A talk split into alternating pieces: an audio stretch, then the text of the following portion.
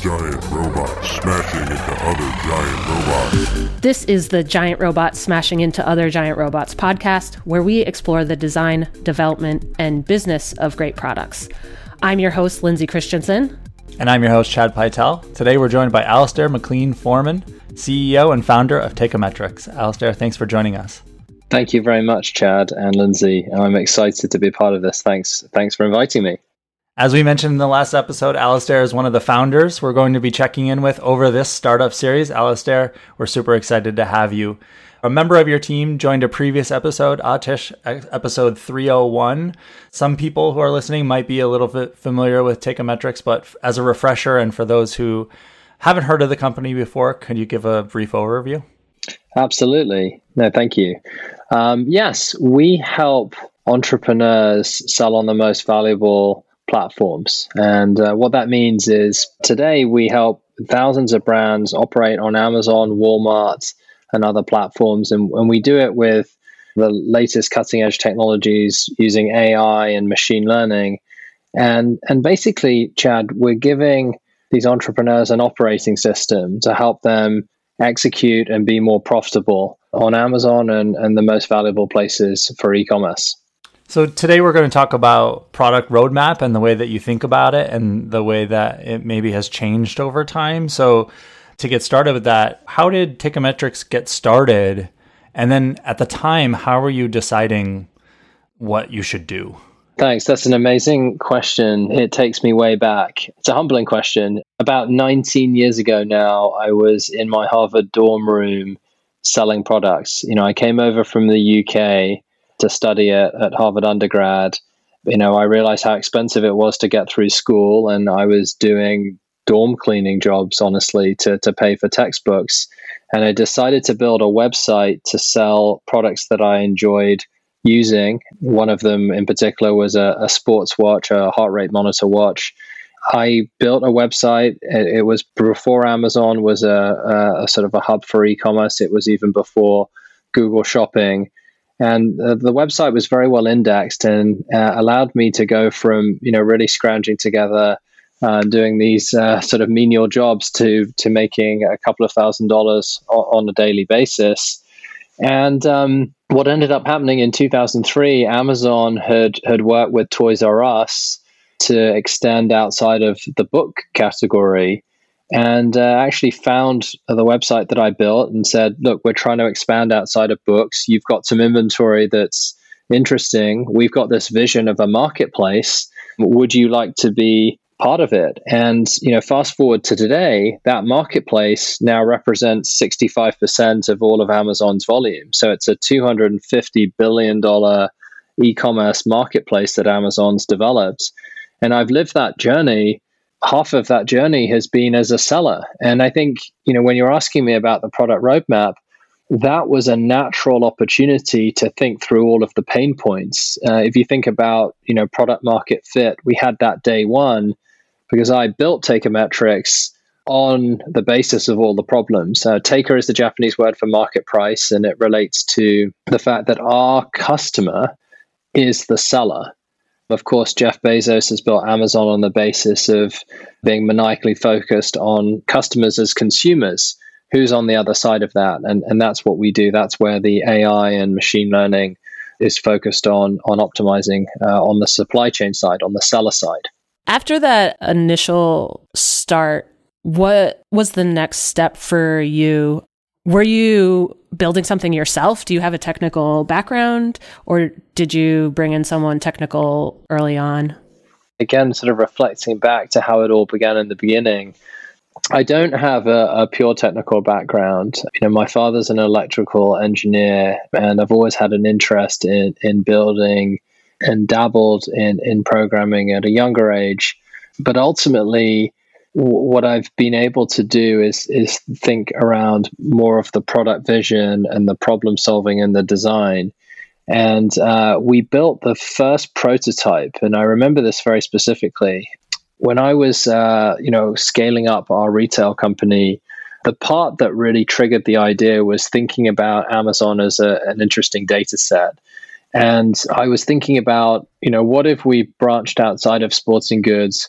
What would we need to do to understand the best categories to sell? So I used a, a sort of screen scraping tool and started to scrape all of the different categories on Amazon. And this was probably in 2007. That gave us a really interesting data set to work with.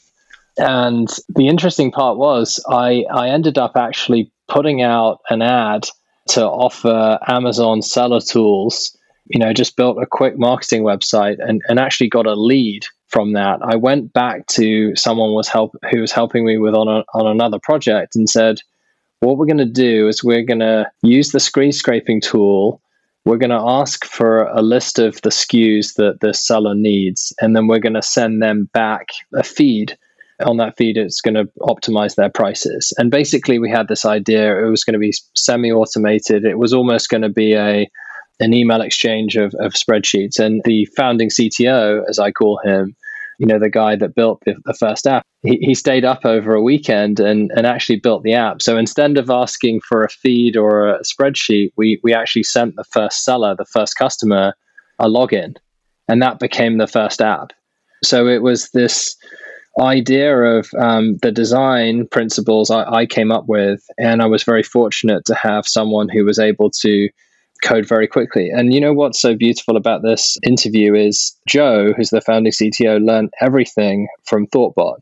And that's how I got in, in touch with uh, Thoughtbot in the first place. And he was a self taught programmer almost entirely on Thoughtbot content. And that's an absolutely true statement. I, I wasn't expecting to kind of recount that, but that was amazing. That's awesome. That's always nice to hear. And, and that sounds actually, obviously, was a lot more manual, but it, extremely close to the product today. In a way, I think. Well, actually, what's evolved significantly, and and and back in that day was um, I was buying and reselling branded goods. This was way before the era where you could start your own brand. You know what I was doing is a lot less impressive than some of our customers. Some of our customers t- today are inventing new brands you know, launching them and, and producing them and, and getting them on Amazon and becoming direct to consumer brands on Amazon, Walmart, um, or, or using Shopify. So the product has changed, it's evolved with the market. So what we were doing there was screen scraping and using pricing algorithms to price the actual goods.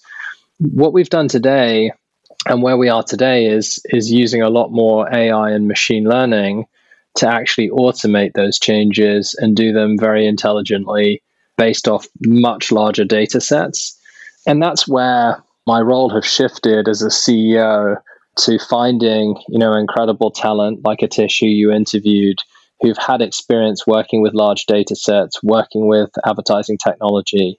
That created a big step function for us. We were really fortunate that Amazon also had a big idea. They ended up you know, saying, look, we're going to get into advertising. And in three years, they went from zero to 10 billion in, in ad revenue. So there was a lot of luck involved. And, and that gave us the opportunity and sort of jumped the business to the next level. And, you know, that was over the last three years. Clearly, early on, you being a seller, you could build a product for yourself. And it was very likely what your customers would want, right? So I imagine there yep. it was pretty straightforward, and there was a a lot of low hanging fruit because you're going from zero to something.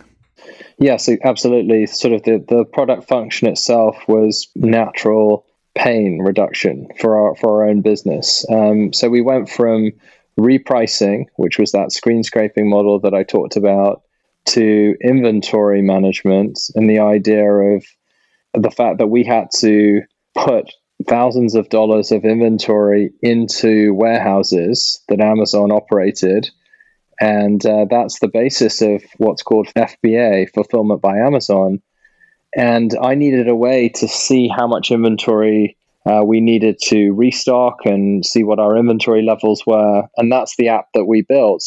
It's pretty timely today, actually. You know, in the middle of this coronavirus crisis, Amazon today has has has throttled the inventory going into FBA, and it's created a huge uproar because what they're doing is they're prioritizing you know medical supplies and household goods, which they should be, of course. But that's the supply chain that feeds the third party seller networks into Amazon Prime. Um, so, so that's something that we saw early as a, as a seller, and you know the product roadmap just evolved very naturally. I think honestly, you know, one of my biggest fears is that we distance ourselves from that. Um, you know, that's something that you know we have an initiative in the company right now to understand the seller pain. You know, if you think about companies that have an intrinsic advantage to build software that the teams and use. I think you know one of our challenges that is not everyone in the company is a seller. The engineers aren't selling, the data scientists aren't typically selling, you know, product managers and so on. So we're going to do a lot, and we've been doing a lot around this. So it, it hasn't stopped. The seller DNA has continued, and I and I think that's just a critical part of who we are as a business. Do you remember or can you recall when maybe the first request from a customer that was different than the need you were feeling yourself as a seller came in? Yeah, no, we've had that continually as we change to becoming more software first. And I, think this is probably helpful for the listeners to think through some of the other parts of starting a, a software company is you know the, the funding piece and the the need to actually learn and be sustainable so what i did in the early days was continue to sell on amazon for a certain amount of time and i reached a point where i could see that the saas business model the idea of going full time on Teikametrics was the path that i wanted to take but i was able to hedge and i was able to continue to operate a profitable amazon business. So if you think about you know how much advantage that gives you as an entrepreneur you know i was able to create really good symbiotic relationship between this amazon uh, reselling business and the software development and that gave us an advantage in, in the very beginning. It allowed us to take less dilution. It allowed us to think carefully about what type of investors that we would want to bring to the table. But to your point it created a big jump to make when we wanted to build for the future of retail, which isn't resellers on Amazon, it's brands. It's brands that think about Amazon, Shopify, Instagram checkouts, and uh, Walmart, and all these other the channels. And that's that's our vision. It's never been to focus specifically on Amazon. So I think that's when you know the maturity of the product requirements shifted most significantly is from reselling to brands. And, you know, we're really fortunate, as I said earlier, that, that Amazon reached out and said, look, we're aligned. We want to build an ad platform.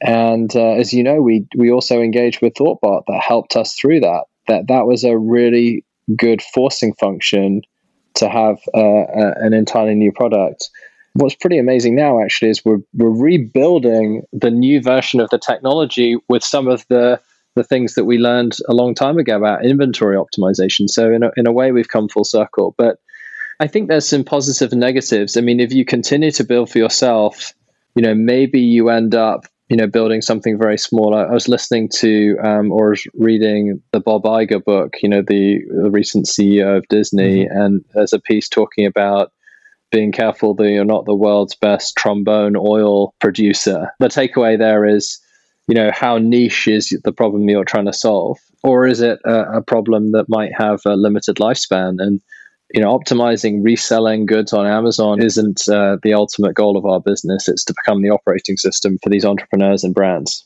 As your uh, company has been, you know, so far pretty focused on Amazon, what is your official relationship with them? Is there some sort of partnership tier?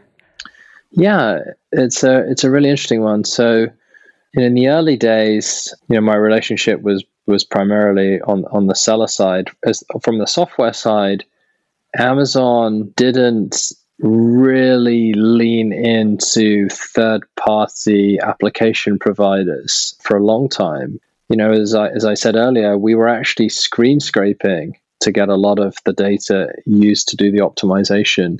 This was before Amazon APIs were available. Now, you can look at that in, in two ways. You could say you get a, a, head start if you're willing to do things that aren't freely av- available. You know, there's a positive and negative to have open APIs. If, if you're if you're willing to do things in in a more scrappy form, you can start to build a solution before APIs are available. But as soon as the APIs were released, you saw an emergence of solution providers in all the different areas that sellers have operated in. I think an analogy would be, you know, Facebook in the days of Facebook Connect or even the app marketplace like uh, iOS.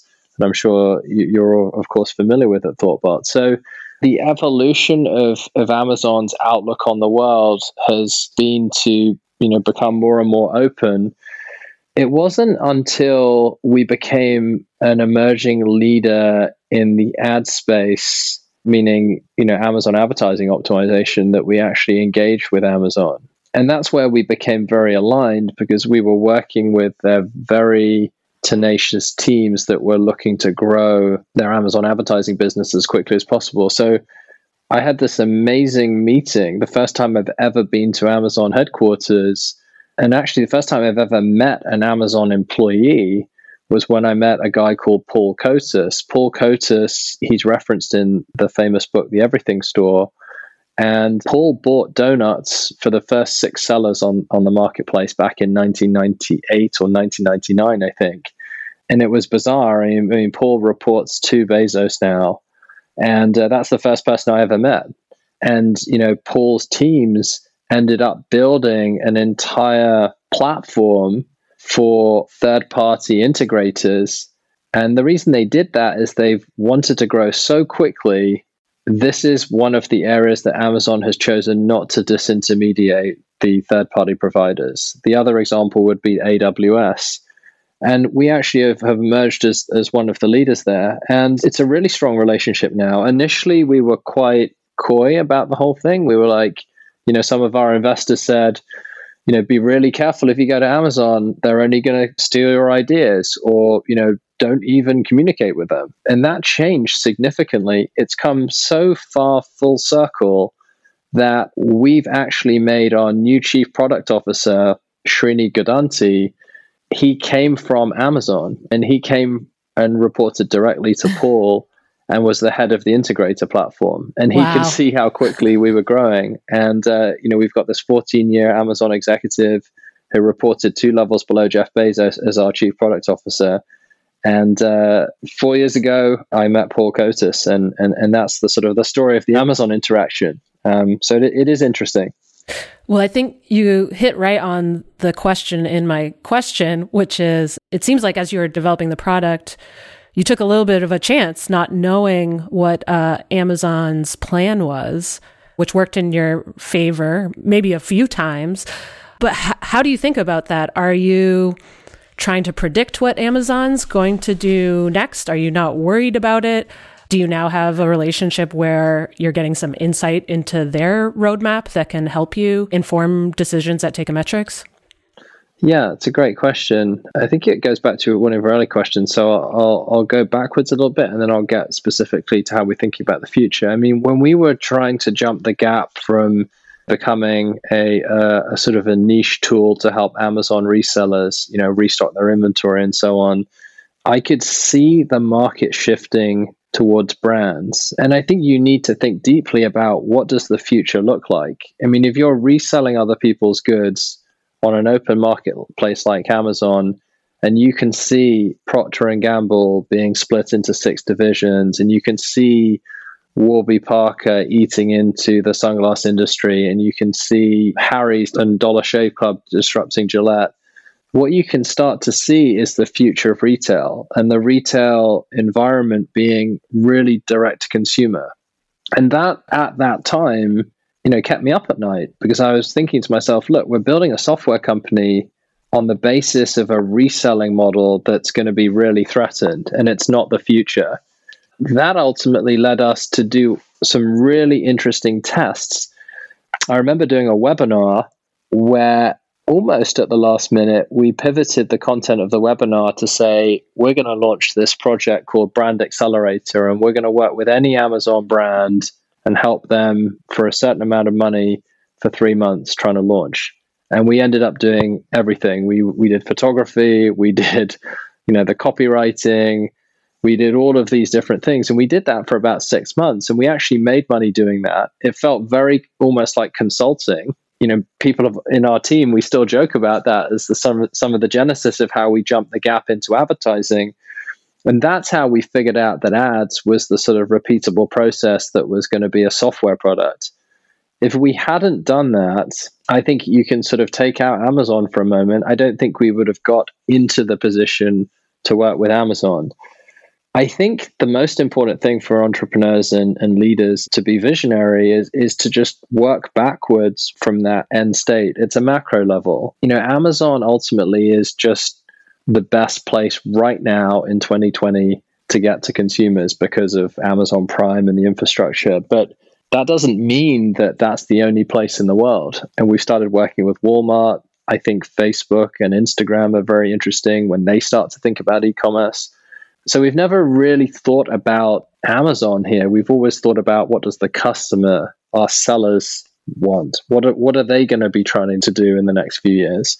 And I think if we stick to that, you can have the best answers for your question. Now, in practice, you know, we do work very closely with Amazon and we do listen to their product roadmaps and we do think to ourselves, what can they do that's similar to us or what can we do that they can't do? You know that's where we're almost like the little fish cleaning their gills. I mean they're the big whale and we're the little fish. They need us as part of the ecosystem but you have to think very strategically about things that they can't do. For example inventory optimization and the fact that we have cost of goods sold data. You would never give that to amazon as a brand. I know that from being a business operator in the past and thinking carefully about what the customers, our, our sellers need. And that's one example of you know how that drives the product strategy. Because amazon is going to build its own tools on its platform. And we've seen that in ad tech with google and facebook building more and more tools so that's one way i would answer the question about how we think about amazon the other thing is the incentives aren't entirely aligned you know srini who now works on our team you know who built the business with paul Kotas reporting into bezos from 0 to 10 billion fastest growing Amazon uh, revenue stream ever, will tell you that they're constantly trying to grow that revenue stream for their best interests.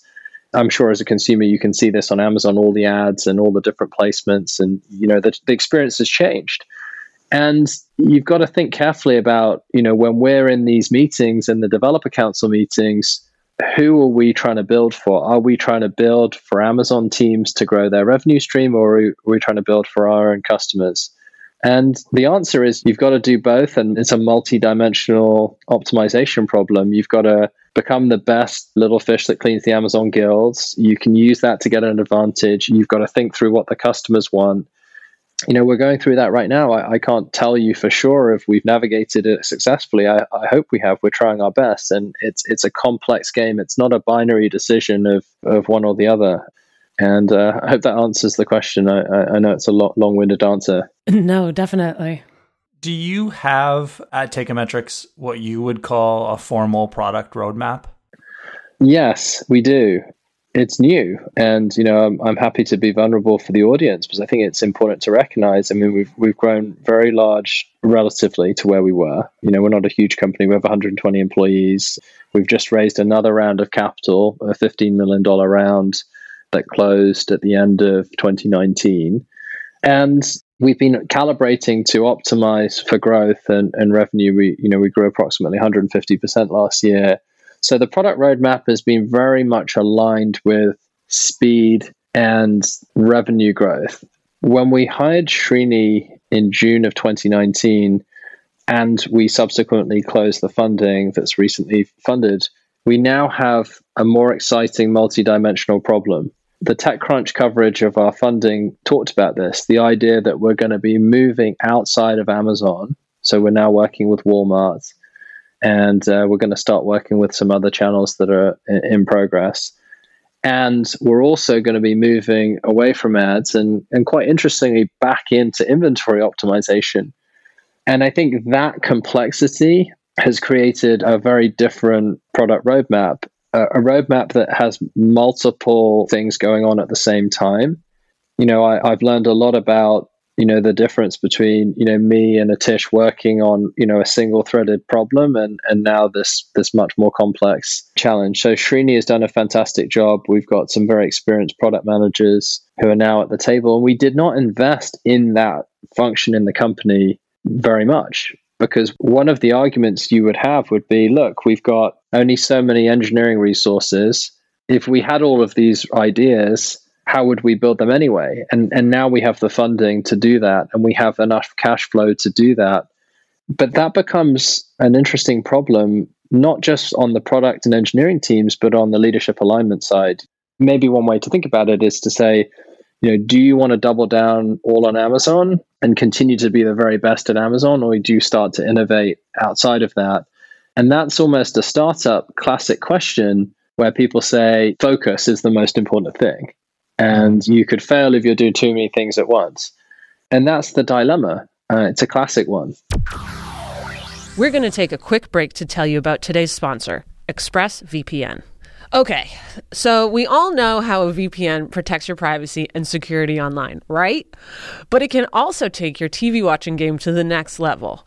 You can use a VPN to unlock movies and shows that are only available in other countries. For example, you can use ExpressVPN to binge Fresh Prince of Bel Air, one of the greatest shows of all time, on Australian Netflix. It's so simple. Just fire up the ExpressVPN app, change your location to Australia, refresh Netflix, and that's it. ExpressVPN hides your IP address and lets you control where you want sites to think you're located. You can choose from almost 100 different countries, so just think about all the Netflix libraries you can go through. Love anime? Use ExpressVPN to access Japanese Netflix and be spirited away. But it's not just Netflix. ExpressVPN works with any streaming service Hulu, BBC iPlayer, YouTube, you name it. There are hundreds of VPNs out there, but ExpressVPN is ridiculously fast. There's never any buffering or lag, and you can stream in HD no problem. ExpressVPN is also compatible with all your devices phones, media consoles, smart TVs, and more. So you can watch what you want on the go or on the big screen wherever you are. If you visit expressvpn.com slash robots, you can get an extra three months of ExpressVPN for free. Support the show, watch what you want, and protect yourself at expressvpn.com slash robots. Thanks again to ExpressVPN for sponsoring this episode of Giant Robots. So, how far out does your current product roadmap go into the future? Sure. Um, you know, I'm, I'm not going to talk in too much detail, and I, I doubt our competitors are using this as, as intel. Yeah. And I'm not even curious too much about, under the assumption that you can't talk about what you're going to do in the future. I'm mostly thinking about or asking about just time frames. Like, you know, is there concrete items on there that are two years from now, or are you doing it on different time frames. No, I was just joking, Chad, and um, yeah. I'll, I'll ha- happily answer the question. I, I, won't dig into the granular details. No, it, it's been exciting. You know, working with Srini and working now after growing so quickly in the last two years has allowed us to set a North Star in a much bigger way. And I've learned, I, I was asking Srini, what was it like to work with Jeff Bezos in 2005? you know, as a as a CEO of a of a small company who used to be the guy, you know, talking to every customer and, and building the tools, at least on the design side and being the, the product person, I've learned a lot about leadership organization and strategic planning and, and strategic leadership. It starts with that. It starts about with where do you want to get to? And I think that's mm-hmm. really powerful in, you know, very successful companies like Amazon, you know, one of our investors uh, was early on at Facebook and and also at Uber. And um, what I can tell you is we've got a much bigger plan, and it sort of puts a stake in the ground.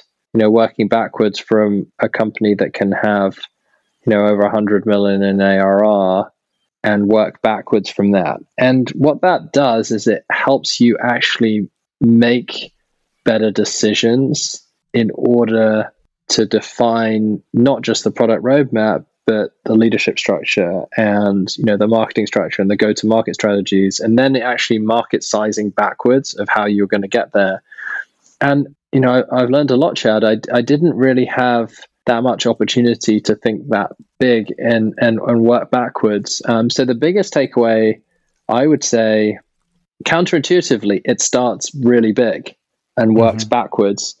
And I think a lot of leaders and a lot of executives in in startups find that hard to do because you're sort of looking at yourself. Uh, you could be at five million in, in ARR or whatever the numbers are and then if someone says, well, guys, let's work backwards from 100 million, you sort of almost dismiss it because it's such an easy thing to say. But if you really, really work hard at answering how do you work back, that's your really only chance to do that. So we've we've been doing that across all of the segments of the business, product roadmap being one of them. And that relates to market sizing and market segmentation and uh, it's it's been really exciting. And then the granular details, which I don't have to go into, come from that. Mm-hmm. So yeah, you've got this sort of high level view, five year plan, and then you've got that moving downwards to the current day. Now that doesn't mean it doesn't change. It doesn't mean that it's right either. Uh, but I think it gives you the best possible shot. And uh, I, I would argue that you know if I started another business, I would implement that type of thinking earlier um, because it would help with leadership clarity and teamwork. Do you think that if you had done that with Teikametrics on day one, you would have gotten it right? Hmm. Well, I think it's always a journey. I mean, I you know, mm-hmm. I've just had a sense of the scale of the marketplace. Like I was, aw- I've been always been aware of the fact that there are hundreds of thousands of sellers like me back then, and and that's you know that was evolving pretty quickly. I just don't think I had the CEO muscle to know how to take that as a dreamer and put it into a system. And then someone like Srini who has done amazing things like uh, build fulfillment systems and, and build advertising, has seen that and figured out how to build a business from zero to 10 billion within Amazon. I guess the difference is knowing how to lead the team and design the plan was the part that I was missing. So if if, mm-hmm. if I went back, I'm sure I could help you know my former self or hopefully i get a chance to help other people do this and not make the same mistakes i would do. And i would i would help them with the systems. I don't think i missed on the idea of it going big. I just didn't know how to lead the team. Probably why investors or clearly why investors you know tend to invest with someone who's gone from 0 to x before. Right. because they know what the structure should be that resonates with me or not that I'm skeptical about what you're saying, but you started creating a tool for yourself. Mm-hmm. You wanted to create something bigger, obviously, but did you set mm-hmm. out from day one to create a big team and a and a business, or were you mostly just doing it for yourself? no, that's a. I love how direct, and that's a really important question because it's it's sort of easy for me to sit here now and you know be on this podcast and sort of profess to have the answers from the beginning which i clearly didn't. I mean no i mean i slept in my office for two years after i graduated from college dealing with stale inventory and the journey's been a really interesting one. I think what ends up happening is you reach a point that you have to decide how big it can be. And for me there was a pivotal moment I was with our founding uh, CTO. His name's Joe. He, he's the guy that learned everything he knew about programming at the time from ThoughtBot. That's the guy that built the early MVP mm-hmm. and and helped me alongside running the retail business. And uh, what ended up happening is actually a pretty prominent investor in Boston reached out and had a thesis about investing in e-commerce and specifically Amazon space, and we got really far in the pitch. And you know, this is an investor who's who's invested in HubSpot and Kayak and um, some really really big names. And he actually brought me into a meeting with uh, one of the founders of Demandware and Scott Galloway from a company called L2. He, he's he's also a professor at NYU and writes a lot of stuff about innovation and e-commerce. And um, he nearly made the investment, but said to me, uh, looking at, at, me, and said, uh, Alasdair, we really like this space. You know, we're intrigued by you, but there's this sort of missing concept around the team. And that led me to find our current CTO, Atish. I think at that point, there was a certain level of validation. There was a certain level of understanding that this could be a lot larger around a, an actual software business. And it's not like I designed the business around the feedback from a venture capital meeting, but there was a lot of truth in it. And then I think the rest is all is just luck. Uh, the fact that Amazon did what it did from the time I was in college to where it is today, um, the fact that direct to consumer retail has disrupted brick and mortar, and data science has, has always had this promise of you know big data or AI. You know, it's gone through these different waves, and now it's real. I think there's just a moment in time. I'm, I'm just really lucky. I, I didn't design any of those macro things, of course. Um, so you put those together, you put some of the validation from the external world in and the fact that you could actually raise money. And actually some feedback from you chad. I mean I, have uh, you know bounced ideas off you and other people I, I, I, highly respect and are visionary. And and i think it became a point where i was like yes i can build something large. So i will admit you know in the very beginning it wasn't this work back schedule to a huge company. But as soon as we started to focus on bringing people to the team mm-hmm. who are leaving, you know, large roles, in Atish's case, he had been a VP of engineering at TripAdvisor and then was running engineering or a component of engineering at Nanigans. I think that actually put pressure on me as a CEO to have the answers. And from that point onward, you know, I've had to really think about my role. Um, and that changes everything because that changes from a sort of almost like a founder dynamic that the founder can, you know, choose to have a lifestyle business or not, or the founder can choose mm-hmm. to, you know, be unfunded. I think that decision, although we didn't close the funding, it was almost like we did. And then I think you get the right level of pressure. Now, of course, you know, there's tr- tons of stories with VC backed companies that fail but you you kind of can't not have that answer right? You have that forcing function to say this has to be big. It has to be big otherwise we wouldn't have invested. Uh, Atish salvi would not have joined if this wasn't big. And that's i think the tipping point for me. So what i'm hearing then is that going all the way back to the beginning you might have benefited from a little bit bigger thinking a little bit bigger vision that you were then working back from I think so. I mean, I think at that point, I was then changing from a founder mm-hmm. that was in a quite fortunate position to have two profitable businesses. I had the profitable retail operation and the profitable software stuff. And it was more of an experiment of hedging.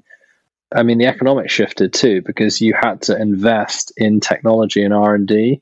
And I think that's the biggest tipping point you know by definition r&d is ahead of revenue or not not by definition but it tends to be ahead of revenue.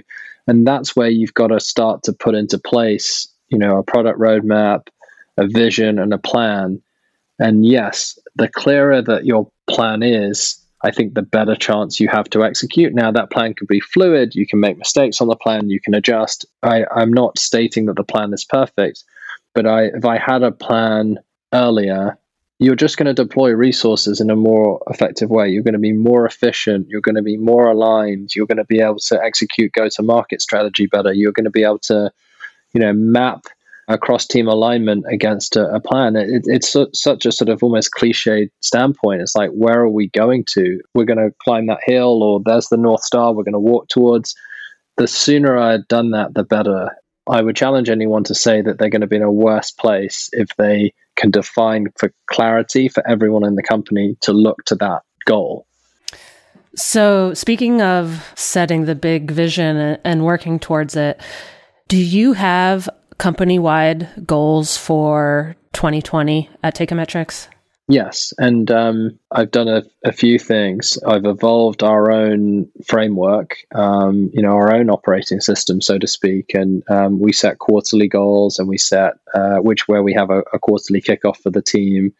We then have tools like a, a weekly all hands where we're transparent and we're sharing our progress towards those goals, and uh, the team, you know, maps to those goals in their various departments you know, in fact, I was talking to an executive coaching company about, you know the fact that we've outgrown that operating system and uh, we're going to enhance it. You know, we brought someone in like Srini, who's managed 700 people across 13 countries.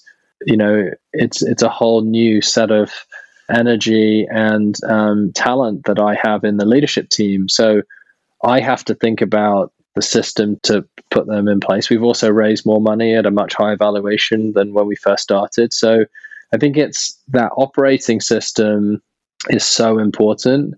I've been part of a CEO forum for the last three years. You know, that's been an amazing experience. You know, there's some amazing companies in there, and, and generally talking to CEOs who are more experienced than me have got better companies and more advanced processes. So I think it's just you know we've only really just started. I mean, we're we're a small company from relative to where we need to get to, and goal setting is is just fundamental to that. But then with that becomes all of the other sort of operating system tools that you need. The coaching team that I was just talking to is is, is part of the advantage. It's a book that I've read.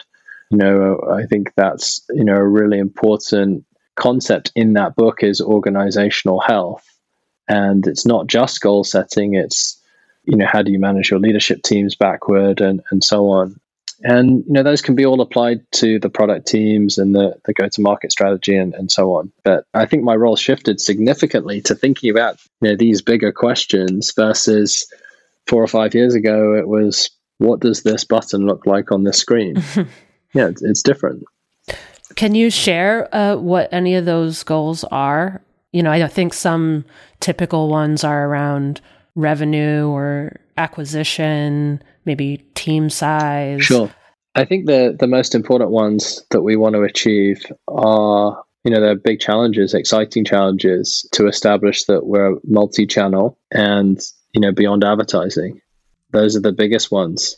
Those are going to be the defining barriers to step us to the next level. Again, it's not because investors are saying, look, you can only be so big if you're on Amazon, all really driven honestly around uh, uh, our valuation. To me, what's exciting is the future of retail looks like that. You know, we've got such an opportunity to help these businesses and entrepreneurs. And when I use the word entrepreneur, I mean an entrepreneur that might be within a tiny company that signs to sell on Amazon today versus a leader at a, a Lego, who's one of our clients, who needs to try and figure out how to execute on Amazon. So we've got the ability to create technology to solve those problems. And what's so cool about this is the problems are way beyond just ads. I mean, these people are trying to figure out, like today, in the middle of coronavirus, they've suspended shipments. Now, what do you do? How do you forecast? I think we can use AI and machine learning to answer those questions. And, you know, the other questions would be what price do I sell my product for? Should I sell my product on Walmart and Amazon at the same time? And, you know, when Instagram checkout becomes available, what do I do there? So if you think back to e commerce being only about 10.5% of total retail, it's so exciting so you know there's just a ton of stuff in front of us. And i think it's inspiring. Um, i mean that's why people like Srini have joined and we've got a really fast growing team all, all focused on that mission around the seller or the entrepreneur really. Like what what do these people really need? And it's no different to when i was in my dorm room. You know what did i need and I was writing the labels, for example, back in 2001 to put on the boxes, and you know, trying to trying to look at all these different ways to to streamline it, and uh, I'm really enjoying myself with that problem. How will you know when you've established yourself as multi-channel? Yeah, so that's a, that's a classic one, and and this is where investors do matter because you know to do everything I've just said, you need money. You either need money coming from the cash in the business or you need investors. You know, we've got such an ambitious idea, we had to get investors. And a lot of those investors have said, How big can you get just on Amazon? You know, we've never seen a business get really, really large on Amazon, or why isn't this going to end up like the ad tech companies with Google and, and Facebook? Like in, in Google AdWords, for example, a lot of the technologies that are out there for ad tech have just been built by Google themselves. So you can get them for free. So there's been that sort of question and pressure to think through, you know, your question, which is how do you define multi-channel? And the other thing you're betting on, if you're betting on multi-channel, is you're almost betting on Amazon losing market share. When you think back to when I first started and I got a fax from Amazon in 2003, and they said that they wanted to take 15% of the transaction, I thought it was a joke. I was like, why would I ever sign up and list my stuff on this book website? and and that literally what was what I was thinking back then. And you know, I filled it out anyway and sent a fax back and you know, reluctantly listed a couple of things. So what was in play at that point was eBay was the only place. And then as I mentioned earlier, just having an organically ranked website. I think this is what's so interesting about technology and innovation in general, I can guarantee that e commerce is going to be not just Amazon. I think there are so many platforms. If you look at China and you look at other places around the world, you know, the data that other platforms are going to have. One good example would be Instagram and Facebook. You know, Facebook has data on you and me as consumers that Amazon doesn't have. It's far up in the funnel you know, when you're thinking about Amazon, you're almost already in the shop. The ads are almost like the ads at the end of a shopping aisle. They're not really ads in the traditional sense where you discover new things. Now, Instagram and Facebook are different. And I think that creates a really interesting data science problem where, you know, someone like Facebook and Instagram, or it could be someone else that we haven't heard of yet, has an opportunity to get ahead and actually be successful in e commerce. Google is a good one as well. You know, think of watching a video about camping on YouTube and then being able to buy a tent right within YouTube. I know Google's working on that type of stuff, and we're super excited to have the chance to partner with them. So there's a little bit of timing here. What Amazon did was incredibly powerful. They saw this so far ahead that they built robotics and autonomous, you know, warehouses to ultimately create a moat. And that became Amazon Prime what I think is going to happen is, you know, autonomous vehicles, robotics, things are going to evolve, and these other platforms that hold consumer data are going to get into e commerce. So it's only a matter of time. So I'm not really worried about the timing. You know, it's less about revenue on another marketplace, it's more about proof. Mm-hmm. And uh, we did something at CES. We partnered with Walmart. We're one of four partners that launched and we're onboarding Walmart customers. Now, Walmart's a good example because they have customer data inside their shops. So they have an omni channel advantage that Amazon doesn't. And that's playing out quite nicely for our, our customers. And the customers, our sellers, want another place to sell other than Amazon. So, you know, if you think back, zoom out a little bit, you know, next five years, yes, it's going to be very different. Next 10 years, very different. And if you took, you know, what I've seen over the last 10 years or 20 years, it's very unlikely that it's going to be a one stop shop for Amazon. You know, that's most important. So I think we can show some things this year. We already are that show a path, and that's more important than the revenue. Mm-hmm. So it's all about proof. Yeah, but not being too far ahead.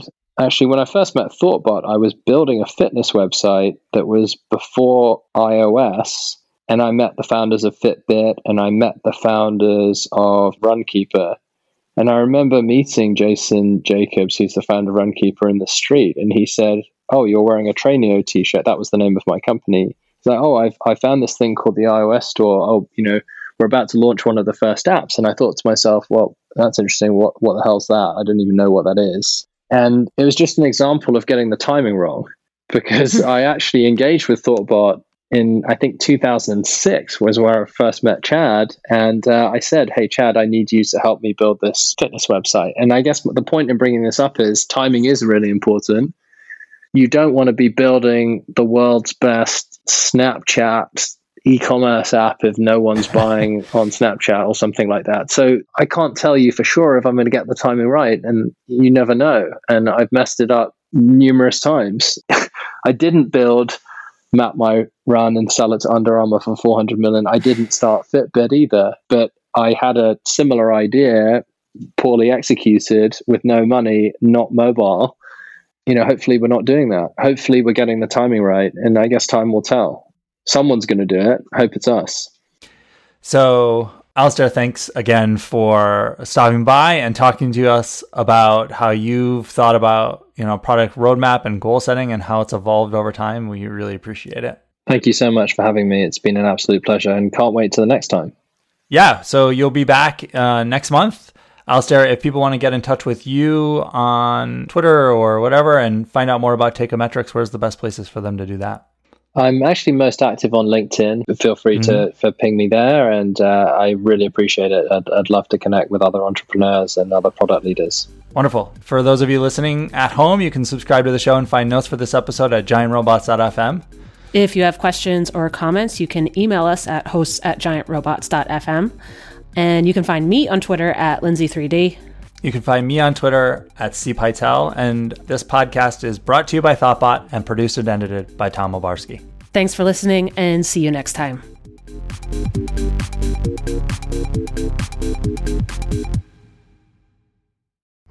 This podcast was brought to you by Thoughtbot. Thoughtbot is your expert design and development partner. Let's make your product and team a success.